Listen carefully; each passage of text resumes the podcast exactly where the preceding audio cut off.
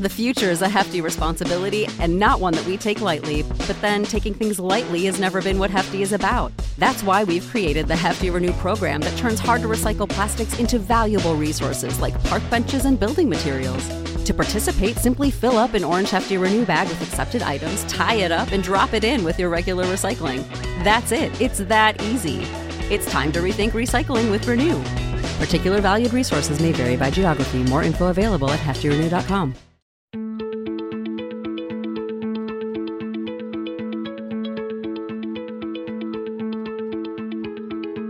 I'm Nil Zacharias, and you're listening to Eat for the Planet. On this show, we try to answer the question how can we eat in a way that nourishes us without starving the planet? The show features conversations with food industry leaders, health and sustainability experts, as well as entrepreneurs and creative minds who are redefining the future of food. John Mackey is the founder and CEO of Whole Foods Market he helped fuel the rise of organic and natural food in the United States and also popularized the idea of conscious capitalism. John is a best selling author and recently came out with a companion to the Whole Foods diet called The Whole Foods Cookbook. In this in depth conversation, John and I touch on why the Whole Foods Cookbook is different than your typical collection of recipes, and he shares more about the philosophy of eating a primarily whole food plant based diet, along with the compelling science that backs it up. We also get into his thoughts on the food system, and given his perspective as the CEO of a billion dollar food company, he talks about how consumers can use their buying power to create change. While it might seem that our food system, environment, and society are at a point of all time crisis, John argues that we are in a process of evolution and highlights how each new generation has contributed to our world in a way that has actually improved life as we know it. I also get his take on the future of our food system, and he offers some incredibly promising and positive feedback for young entrepreneurs.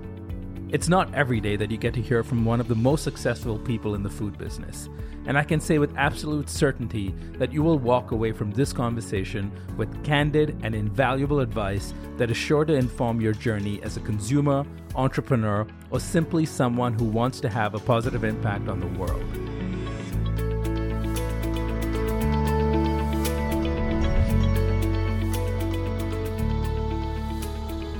John Mackey, thank you for joining us on the Eat for the Planet podcast.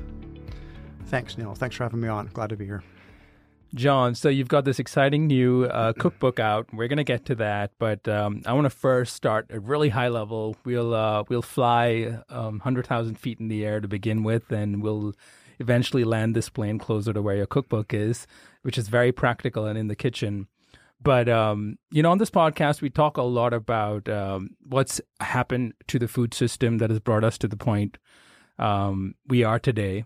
Uh, but more importantly, we talk about the solutions to the existing problems we're facing, and what do entrepreneurs, uh, activists, um, everyday people, uh, what do they need to do to make sure that we course correct and get to a better place in the next 30 odd years. And judging from recent reports from the UN, uh, we don't have 30 years. Uh, we have about 12 years. They were saying that 40 years ago.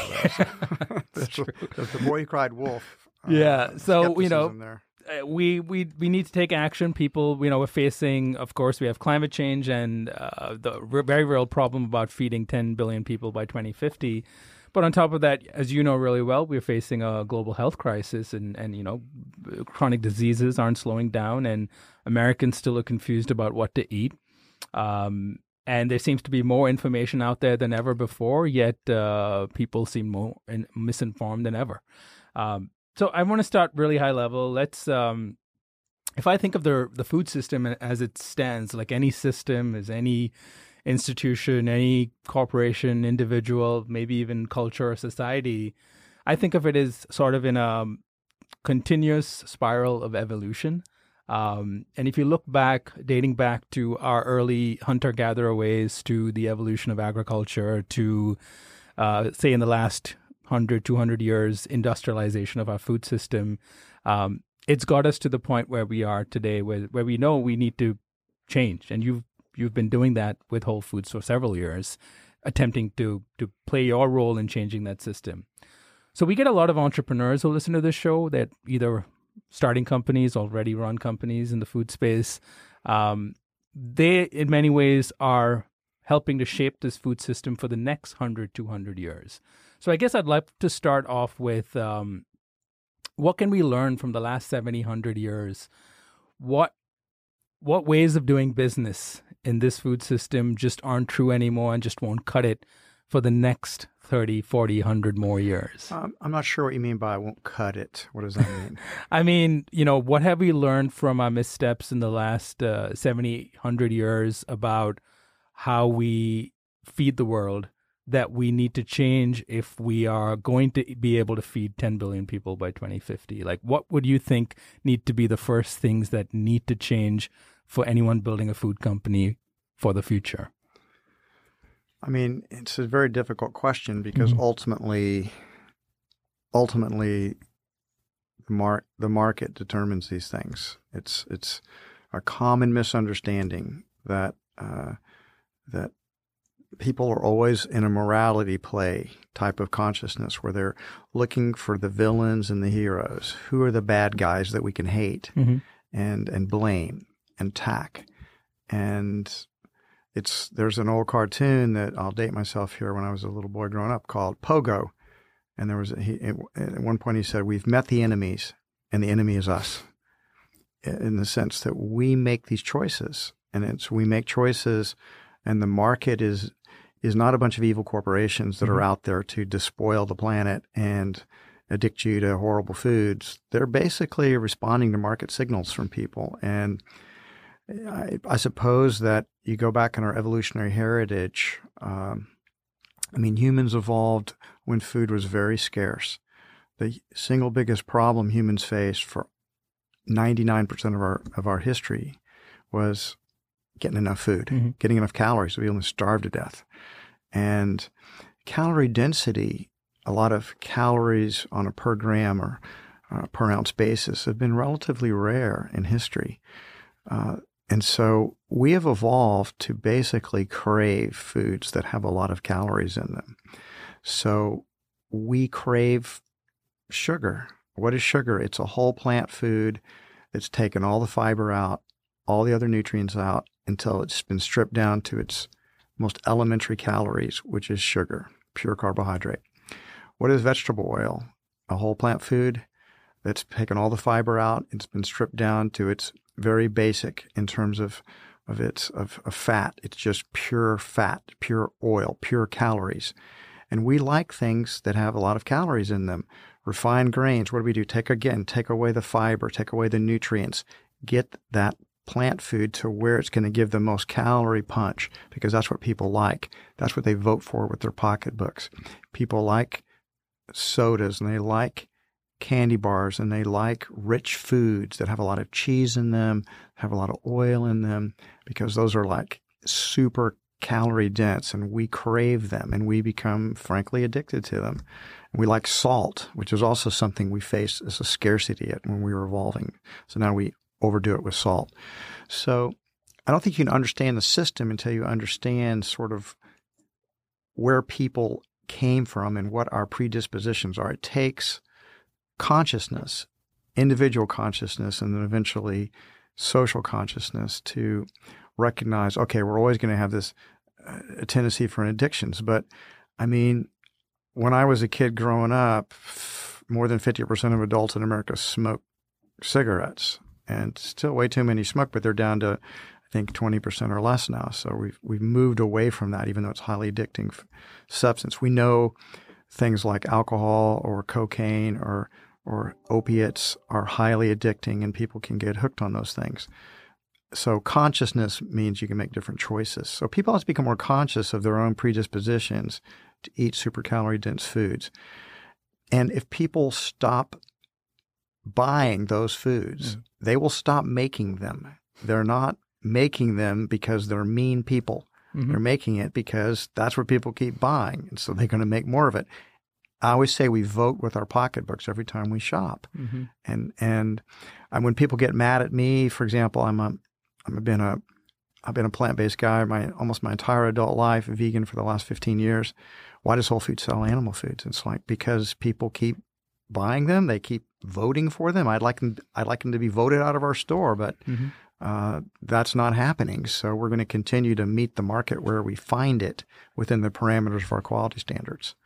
So I think that's the 1st thing about changing the food system is move away from the morality tale of there's these evil corporations and the people are born pure and innocent and then they're corrupted. Yeah. I just think that is not true. It's obviously overly simplistic. Mm-hmm. So we have to become more conscious and begin to take responsibility for our own health, the health of our bodies, our families, our friends, our communities.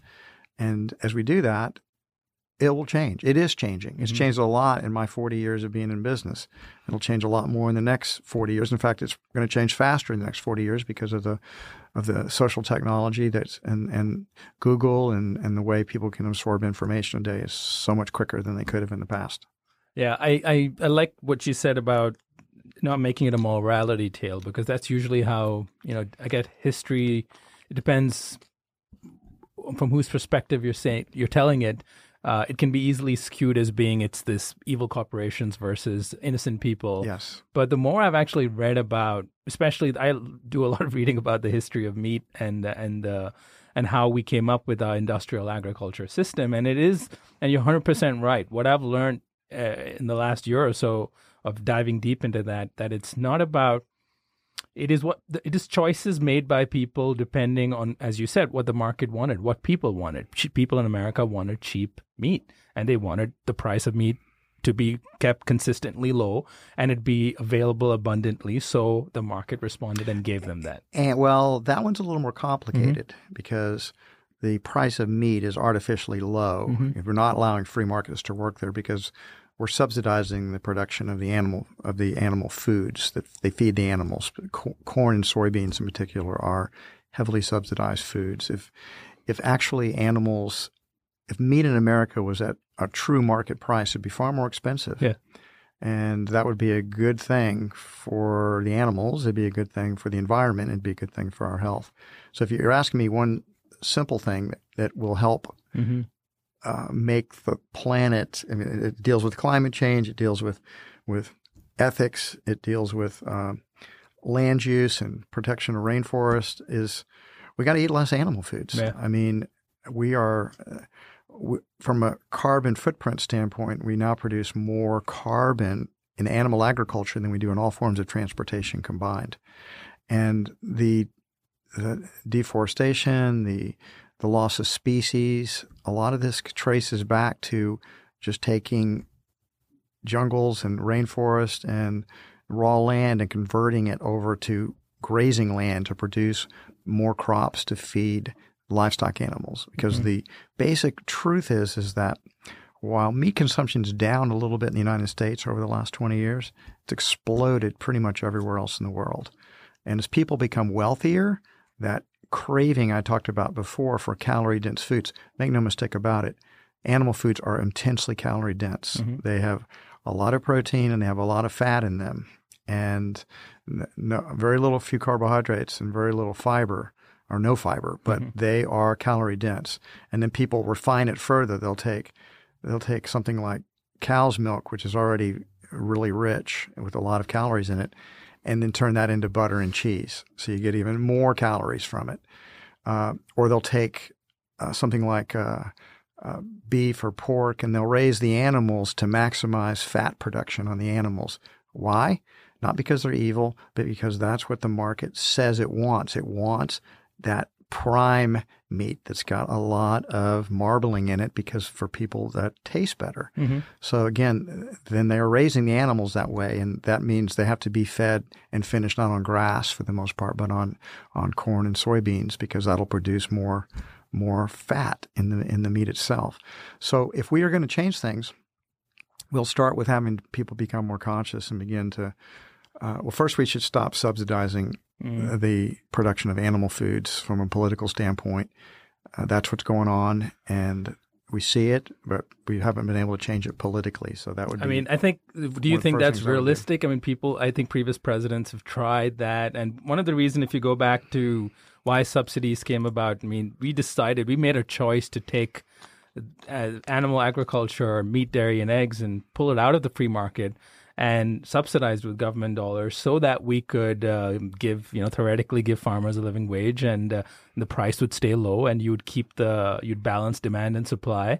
Uh, and then hopefully people will be able to use their disposable income for other luxury goods. Well, I mean, that first of all, that, that I'd call that a myth, what you just mm-hmm. described, mm-hmm. because uh, the reality is not these family farmers that are getting these subsidies. Mm. These are these are agribusinesses that are getting these subsidies that, yeah. that are are farming tens of thousands, hundreds of thousands of acres, and uh, uh, that that might be contracted in some cases. But the idea that there's some little farmer out there growing, you know, on a few acres that he's selling to the market for wheat and corn and soybeans is not true. Mm. It's not how it's being done. I mean, a huge percentage of both the soybeans and corn that are grown in America go to feed livestock animals. They're not being consumed by people. And animals are very bad producers of um, uh, conversion. Mm-hmm. So if, if, you feed, you have to feed like, I don't have the exact statistics, but it'd be easily to figure out by Googling it. Um, how much corn and soy goes into making one, how many pounds and tonnage of that goes into make one pound of beef mm. or one pound of pork and one pound of chicken. I think chicken is like the most efficient converter, but it's still not very efficient. You'd be far better off eating those grains for people to eat those grains themselves and be yeah. far less damaging to the environment and obviously better for the animals as well. Yeah, I think about 100 calories of grain converts to only about three calories of beef. Yeah. Um, and also the water. Of course. The yeah. water that goes into irrigating that land, processing that, that, that those grains is enormous. And we have a fresh water challenge mm-hmm. and around the world, and we especially have it with groundwater contamination when we do these factory farms and their waste products are running into the aquifers and polluting local uh, local communities. It's it's that we have an amazing waste disposal problem for these uh, in these concentrated uh, yeah. uh, feeding operations. So I guess it's safe to say that you know, from a perspective of what we could have learned, um, if I could sum up what you said and, and, correct me if I've got it wrong, is that uh, what we have learned in the last 70, 100 years is that uh, the industrialization of our um, of our key calorie dense food source, which is animal protein, um, is needs to change. I mean, we have firstly a lot of it has happened because of, as you said, subsidies vertical integration by companies like Tyson, uh, where, as you said, the you know the myth that the the farmer is going to see is seeing the end result of these subsidies is the farmers are really the smallest, the last ones who see any benefit out of all of this. It's the meat processors right. and the and the giant four big giant corporations that run this industry. But again, they do that because people want those foods, right? They do, and they want them less expensive. Yeah. Um, but something interesting has started to happen in the last. Uh, I mean, in some ways, it's been happening for the last four decades since you've been doing the work that you do. But more, uh, I, I, guess it's accelerated in the last 10, 15 years. Is um, this whole new shift or the new transformation in the food industry. And you can say it's been led by a combination of activists, as corporations as well, such as Whole Foods, you can categorize the organic movement under that, the the plant based food industry, um, the vegan movement in some ways. This shift towards the fact that hey, we need to be a little bit more conscious about what we're eating, or the system isn't ever going to change. Correct. Um, and so I, I tend to talk to a lot of entrepreneurs who play in that space, who are now saying, hey, we've the way of doing business has gotten us to this terrible point. We need to change things. But the challenge I think they all face, and, and the sort of the paradox they have to deal with, is that the principles upon which they build these new companies, uh, providing new products that are probably sold in Whole Foods and elsewhere, are things like justice, equality, compassion, fairness. But they still operate within the system that exists today, uh, driven by market demand, that call for cheap, fast, unhealthy food. So they're trying to fit their better for you products under this existing system that gravitates towards you know convenience and cost and taste. Um, and perhaps we're just in a transitionary phase where we'll eventually evolve past this into the whole foods diet. Uh, but i see a lot of these companies struggling with that where they want to offer something better but they're operating under the the constructs of this existing framework and they're trying to slot in whether it's a meat replacement or a dairy replacement, but they're still tied up with the same manufacturing, distribution, and, and consumption patterns that have been built on the animal world is a messy place, and guess what? It was, it was, it's always been messy. The truth of the matter is that, I mean, I'm going to shift gears a little bit to Mhm. to to um, to shift the conversation a bit because I would argue it's never been better than it is right now. For all the challenges and all the uh, things we face, uh, it's well documented now. In fact, the people ask me what book should they read. I, the book I generally recommend people read these days is Steven Pinker's book, Enlightenment Now, because he so well documents how much progress humanity's made. We're not living in the worst of times; we're living in the best of times. And we've people have never been; they've never lived this long. They've never um, they've never been this prosperous before. So they're, the system needs to evolve, but it's not. It's basically not all bad. It's mostly good, and it's and it's and it's it is evolving. And as I pointed out, it evolves as people as preferences change, the market responds to it. I mean, a lot of these CPG companies. Well, me just you a couple of examples. Uh, the biggest food uh, show in America now was a little show when I got going. Only a few, hundred people went to it, and that's the Natural uh, Natural Products Expo in Anaheim. I went to the first. I went to it for years. I, I don't really go to it anymore, but uh, it was tiny. And the big, the really big one was the supermarket industry one, FMI, and this completely swapped around. I mean, the the Natural Foods Expo is Natural Products Expo is huge now. It's the biggest one there is, and so many of the classical CBG companies, uh, CPG companies, are are struggling to they ne- have negative comps. They're the market is moving away from their products, and they're buying up natural. They have been buying up natural products Mhm. companies to try to get to where the market is going, and so I guess what I'm trying to say is the system is changing, it is evolving. I mean, if you'd have told me when I got started 40 years ago that organic was going to be this big business someday, I would have probably said that's very unlikely. I don't think so because the world I grew up in was a world of total skepticism that people would ever buy these products because they were, you know, they were done by a bunch of hippies and, and they were um, they were more expensive and, and they weren't what people were used to. So change is something that does occur. And I think it's important that people study history. They don't know how, well, they don't know what things were like 100 years ago. And there's all this judgment about the past that it wasn't uh, from an ethical standpoint or uh, racism and exploitation of women and and they get that part of the thing down, but they don't get where we were economically, which was super poor. Yeah. I mean, you go back 200 years ago, and these statistics are true. You can look them up. 200 years ago, 94% of the people on this planet, 94% lived on less than $2 a day on today's dollars, and 85% lived under under uh, less than a dollar a day. The world was poor, and the average lifespan was to 30. It was horrible.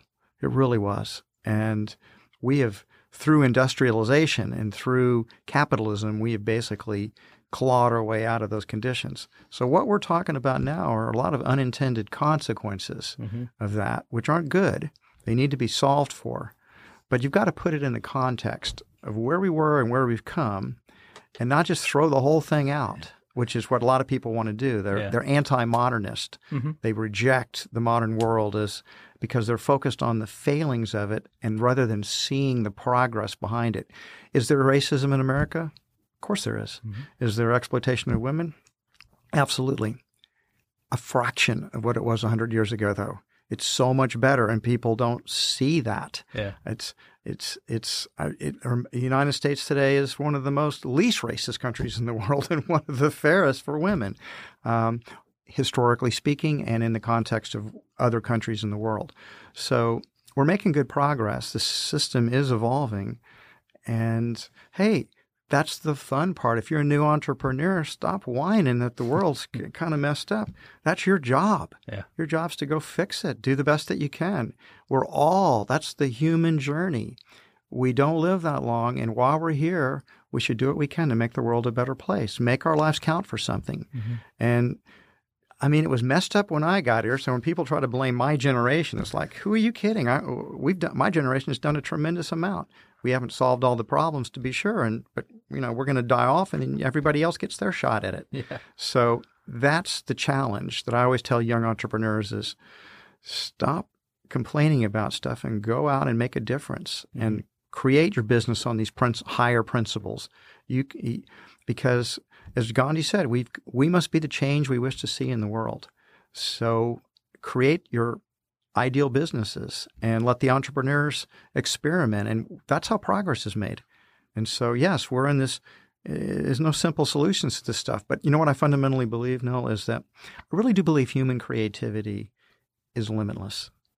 When people ask me how we're going to solve these problems, it's like, why should I have to have all the answers? I've solved some problems, but collectively, we can solve these problems. Yeah. We're going to come up with unexpected things. I mean, if you just go back 20 years ago, not that long ago, 20 mm-hmm. years ago, Google had just started, right?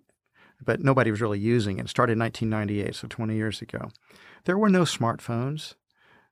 There was no Apple was a two-bit company 20 years ago. Steve Jobs was uh, unemployed from Apple, and uh, uh, there was no uh, um, no iPads. There was no Airbnbs, no Ubers, uh, no smart watches. There was the internet was you mm-hmm. know, but it was going. No social but, media, no yeah, Facebook. Amazon existed, but it was, yeah. a, it was, a, tiny little company. No Facebook, uh, no Twitter.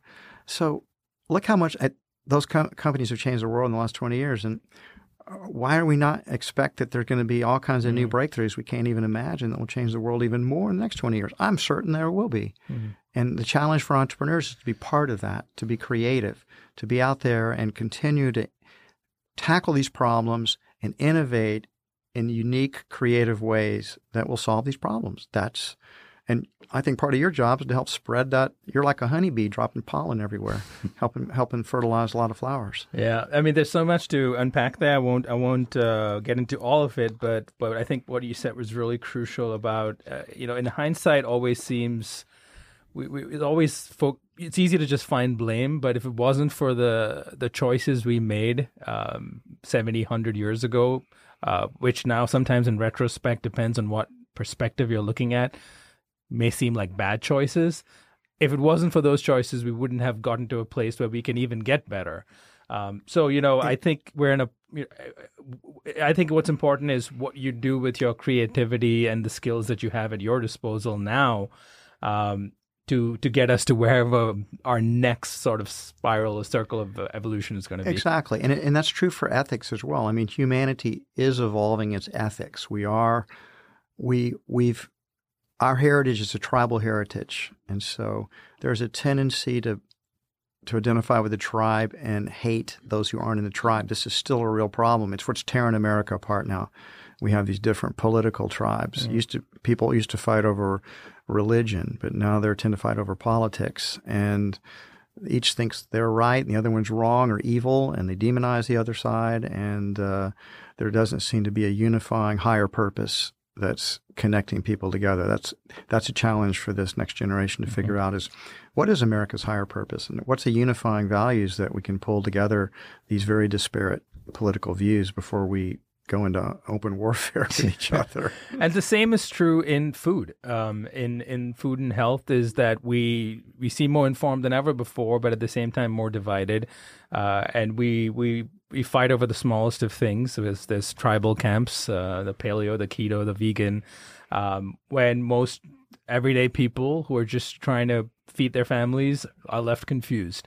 Um, and I think that's it's indicative of a larger problem. You know, nothing exists in isolation. I think it's it's what happens when you suddenly have access to abundance of information and connections to other people.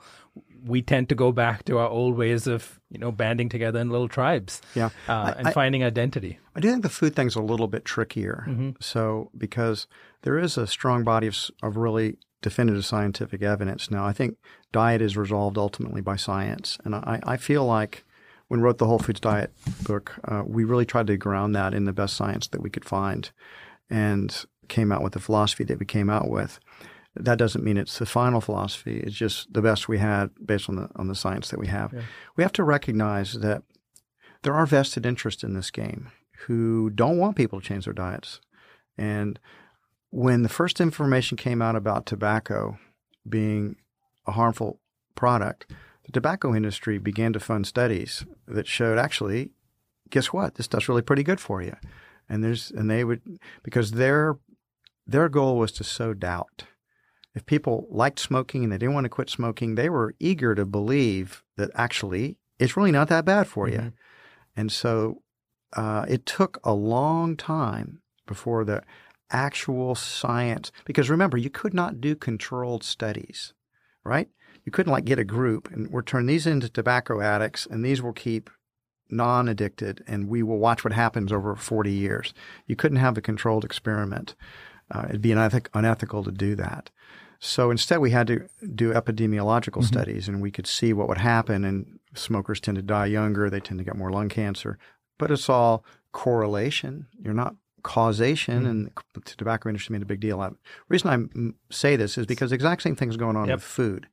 You have powerful industries. You have the meat industry, you have the dairy industry, you have the sugar industry, you have the packaged foods industry, and they don't want to lose their customers. And they're happy to. You have the egg industry. They're all happy to fund studies that guess what shows that uh, dairy products actually are not bad for you. Mm-hmm. And, and if you do a study where you compare it to a diet full of sugar and white flour, it looks pretty good. Mm-hmm.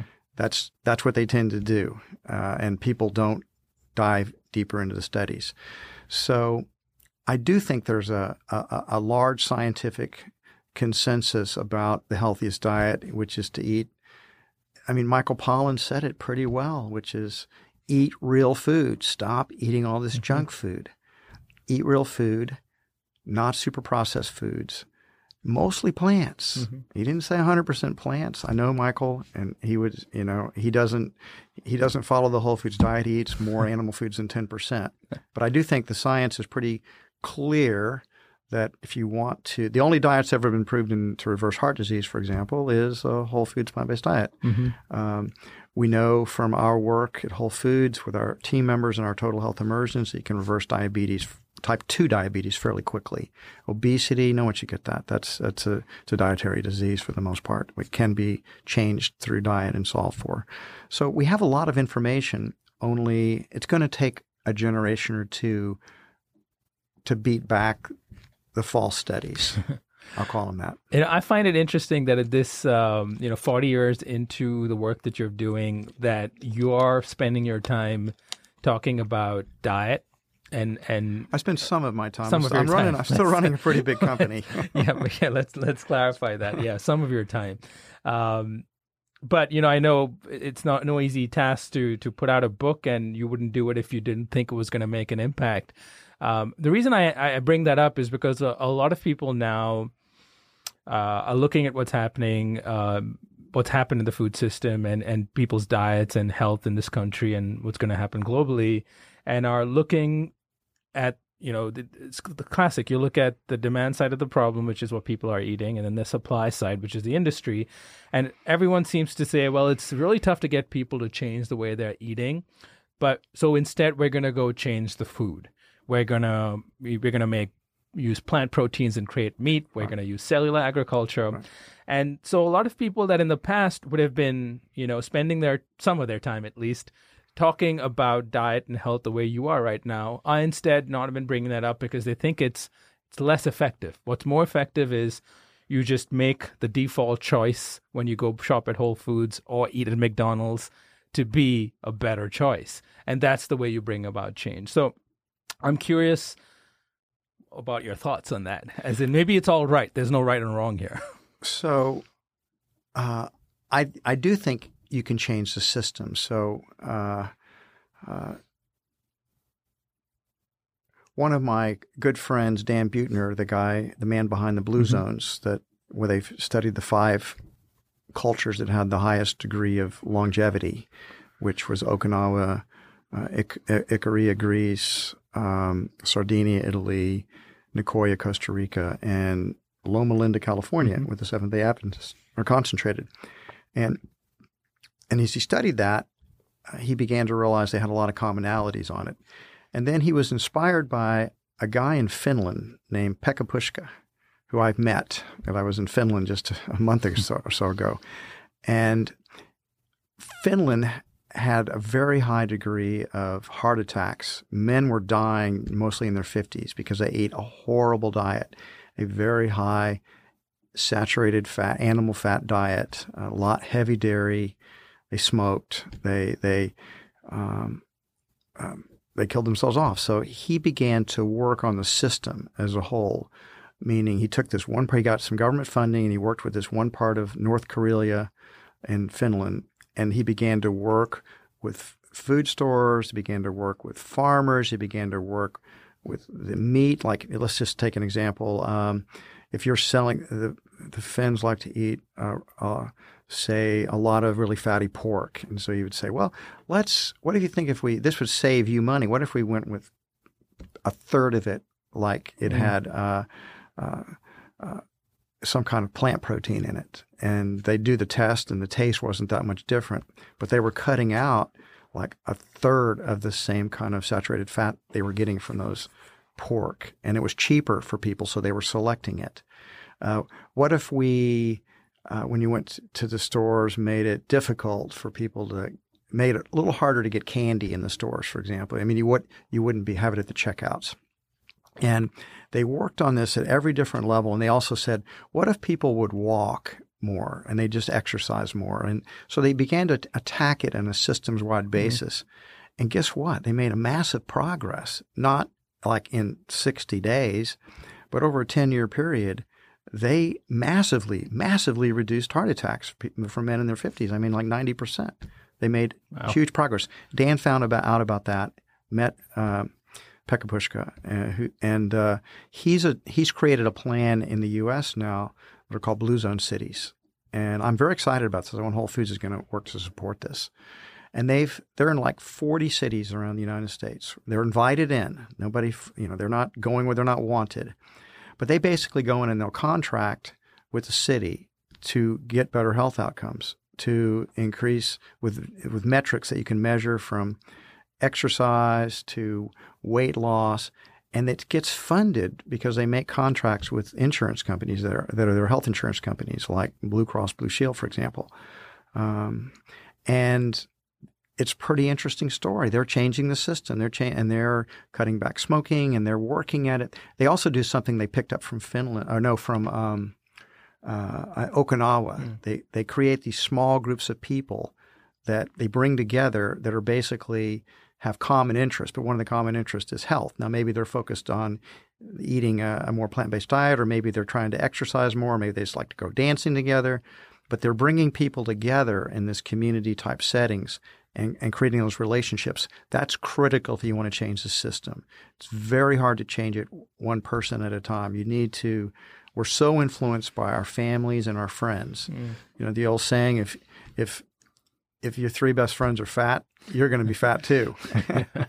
and if and if you're a young person and your friends all smoke, you're inevitably going to become a smoker mm. too. So peers make a big difference. So I just think we can change the system, mm-hmm. and I think because we live in this social uh, social media time, it's a lot. We can get people together a lot faster. Where I'm seeing some of the negative consequences of that mm. with flash mobs and things like that, uh, protesting political office holders mm-hmm. because you hear they're in a restaurant and you just tweet it out and 50 people show up in five minutes to hassle them. Um, but it can also make big changes in the way people live and their health and their lifestyle. Mm. So there's stuff going on out there, and the young entrepreneurs of today are going to go a lot further.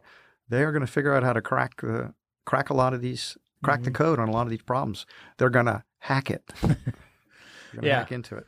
Yeah. So I mean, I what I so getting to your the the cookbook because um you know back I'm I'm really I read the first book, and you know we talked we talked back then, and, and I loved it. I loved the message. I loved the science. It was very well laid out. The cookbook takes it to another level, and no matter how many products you have in the market and how many new restaurants are open that provide healthier food to people, um, I still like it when people go out there, especially people with your reach, um, preaching some. I wouldn't say preaching, but spreading the message about something as simple as everyone needs to learn how to cook. Um, Not everybody, mm-hmm. but at least one person in a family, in a family. unit needs to know how to cook. And every know, household, with women being more empowered and going in and taking more leadership positions, a lot of the young millennial women I meet, they it's a badge of pride that mm-hmm. they don't know how to cook. Yeah. And unfortunately, the men aren't necessarily picking up the slack. So this is this is a problem. And you know, to get basic cooking skills is not that difficult. And again, uh, the great majority of recipes in this book you can do in 30 minutes or less and it and it's going to do so much for your health. I really feel like it's very difficult to get healthy food at restaurants, uh, and it's huge compromises are made at almost every restaurant. So, learning how to cook, learning those skills, you're making an investment in your own personal health. You're making an investment in you're going to save money, and you're making an investment in your family's health and the people that you love. I mean, it gives me great joy. I do most of the cooking uh, for my wife, and I love to cook for her. I feel like it's a service I'm providing for her because we eat the same diet, and I can take care of her this way. It's a way. It's a way of I actually love her, mm-hmm. and of course I love myself when I'm taking care of her. I'm taking care of myself. So definitely win-win. So people need to rethink. Cooking is not something that just these experts do cooking is something that it's a it's a life skill. We ought to be teaching. Frankly, we ought to be teaching it in schools. Yeah. I mean, we did. We used to teach home economics. I would I would I would say basic cooking skills. I mean, if people need basic financial skills, by God, there's nothing we can do that'll be have a bigger impact on our health than learning how to cook, mm-hmm. how to cook whole whole foods. Um, that that that would be a transformative. If some young entrepreneur ought to crack the code on that one because if we can if we created easy uh, schools for people to learn how to do the basics in cooking um, it'd be a revolution. Yeah. And it's it's interesting that you can see things at such a systems level and you, you obviously from their years at running whole foods you you understand how the food industry works. Um, but uh, I find it kind of amazing that you still, you know, to be able to put out a cookbook and do the work you're doing spreading the word on this cookbook and the and the previous book you wrote I guess it's safe to say you still have hope in people and individuals and the power of individuals to It's the purpose. Take control. It's my purpose in life. It's Whole mm-hmm. Foods' purpose. Our purpose is to nurture people and the planet. This is why we exist. This is why we created the company. This is what it's all about. So of course I'm doing it. Mm. What what else would I be doing? This is what why I started the business, why I'm still doing it. It's why even after the merger with Amazon, I mean, I've got a lot of money. I don't have to do anything I don't want to. Mm-hmm. And this is all about purpose at this point, how to help people. You know, we've had over 4,000 of our team members go through our total health immersion at Whole Foods, and it's incredibly transformative. I can't go into any store in our company where I don't get somebody to come up and hugs me because they went through an immersion and they reversed their diabetes or they've lost 125 pounds or they've reversed their heart disease I mean, food makes a difference. And I know this. I've spent my life knowing this and learning it and getting more skilled at it. So, uh, what would I do that's more purposeful or would give me more joy mm-hmm. than this? So I'm just doing exactly what I want to do. No one's, um, there's no gun in my head talking to you today. I'm doing it because I believe in it. Yeah. And at the end of the day, everyone sort of just followed their intuition and did what they were drawn to do and what they believe is right, given the facts and circumstances and the science, uh, we would all have a lot more power. Because, you know, back to what we were talking about earlier, it's easy to just look around and complain and not be uh, mindful of how far we've come and how much further we can go purely because individuals have decided, you know, I figured out this is the right thing to do, whether it is um, shifting your diet or buying better products or uh, supporting your community in some way and that's literally the only way change comes about. It doesn't happen because some someone's you know has a gun to their head being forced to do something. Exactly. I mean, um, we each have to wake up and become more conscious, and then we have to go into service. I mean, um, Albert Schweitzer basically said, he said, it's one of my favorite quotes, is that um, I don't know which of you will end up being happy in life, but the ones that I know will truly be happy are those who have learned how to serve others. And so, actually, service in terms of some type of purpose that aids other people and helps people live a better life is what gives my life meaning. And I think Schweitzer was right. I think it's it's a key to happiness in life. We, it's not about your own narcissistic pleasure that's going to lead to unhappiness and misery and envy and resentment of others and feeling sorry for yourself.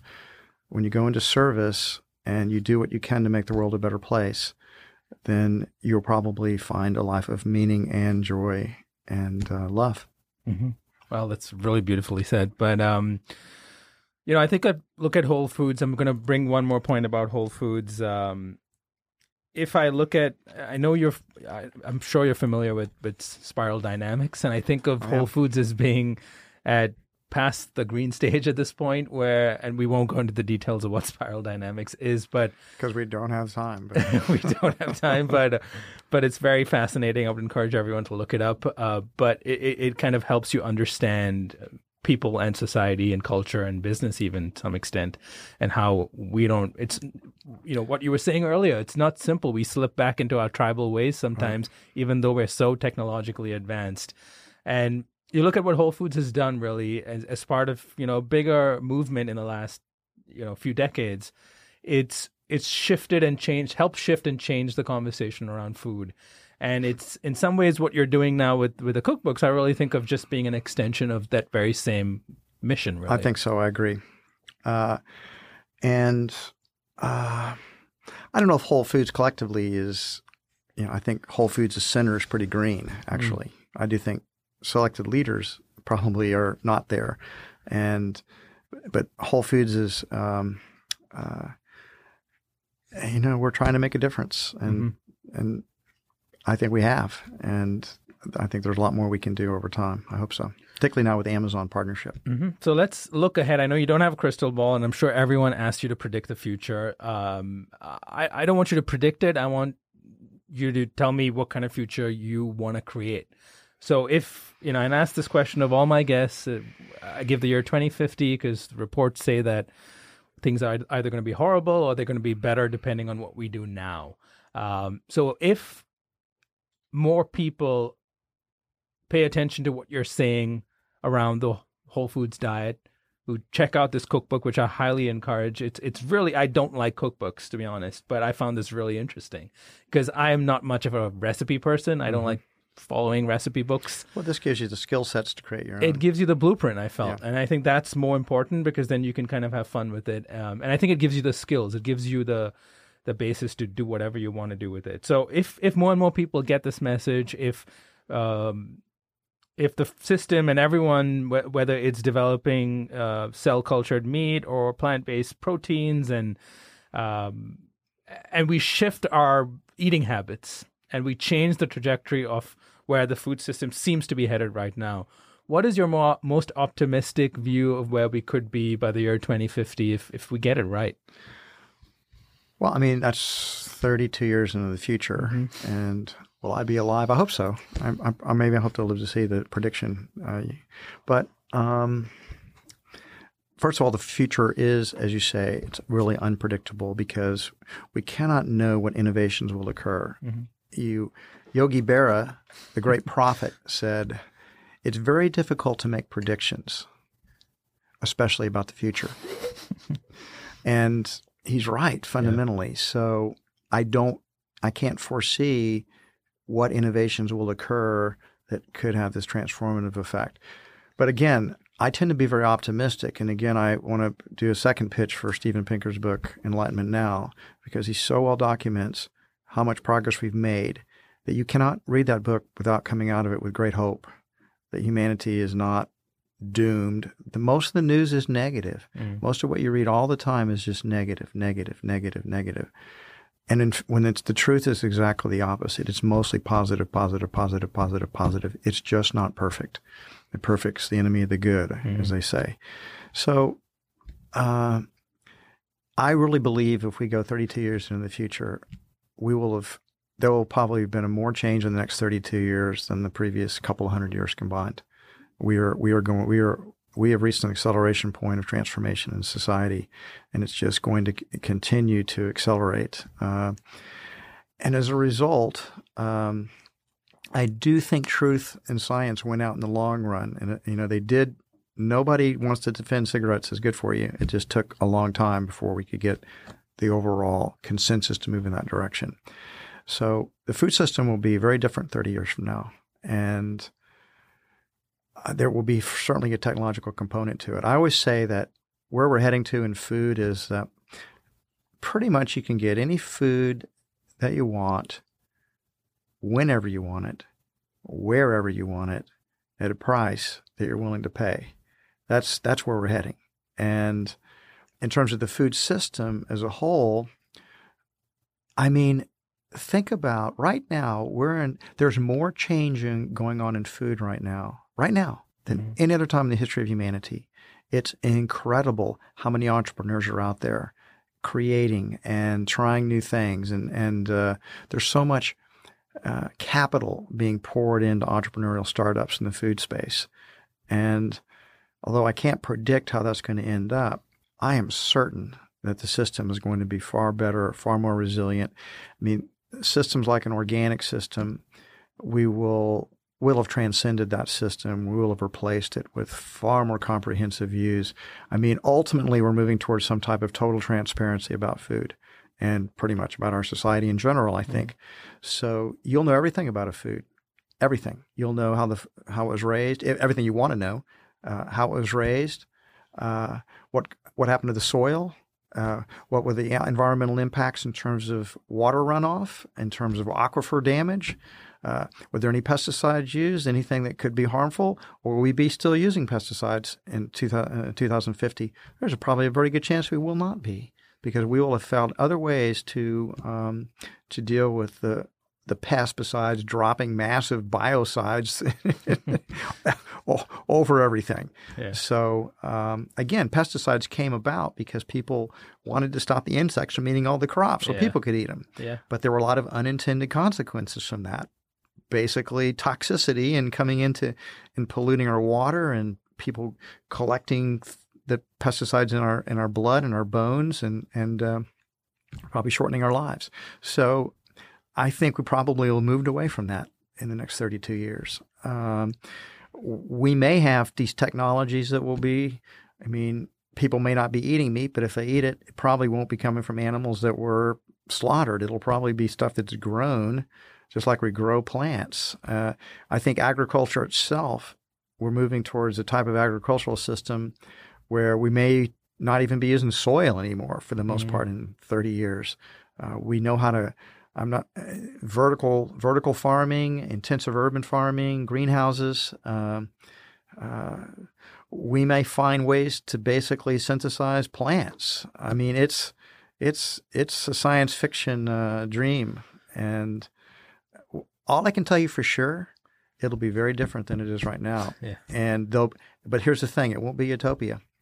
There will be all types of the creative young entrepreneurs today. They're going to create these amazing things that are going to change our lives there will be unintended consequences to that as well that we can't even imagine today. Uh, and uh, and then the, their kids will be saying, "Why the heck did you do that? You messed everything up."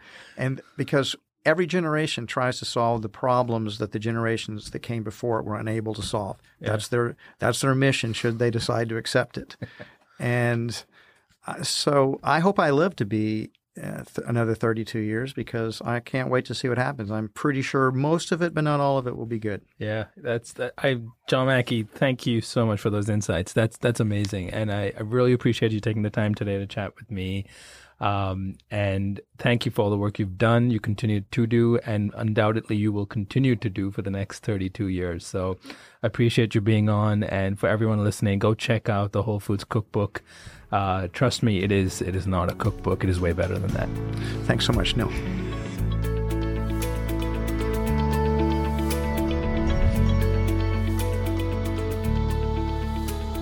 You've been listening to Eat for the Planet with Nil Zacharias. If you enjoyed this conversation and would like to show your support, please subscribe to the show and leave a review on Apple Podcasts. To learn more about how Eat for the Planet can help your brand or organization develop the right strategy, implement scalable operations, and grow responsibly, visit EFTP.co. That's EFTP.co. Let's rise up to the challenge of transforming our food system. Thank you for listening.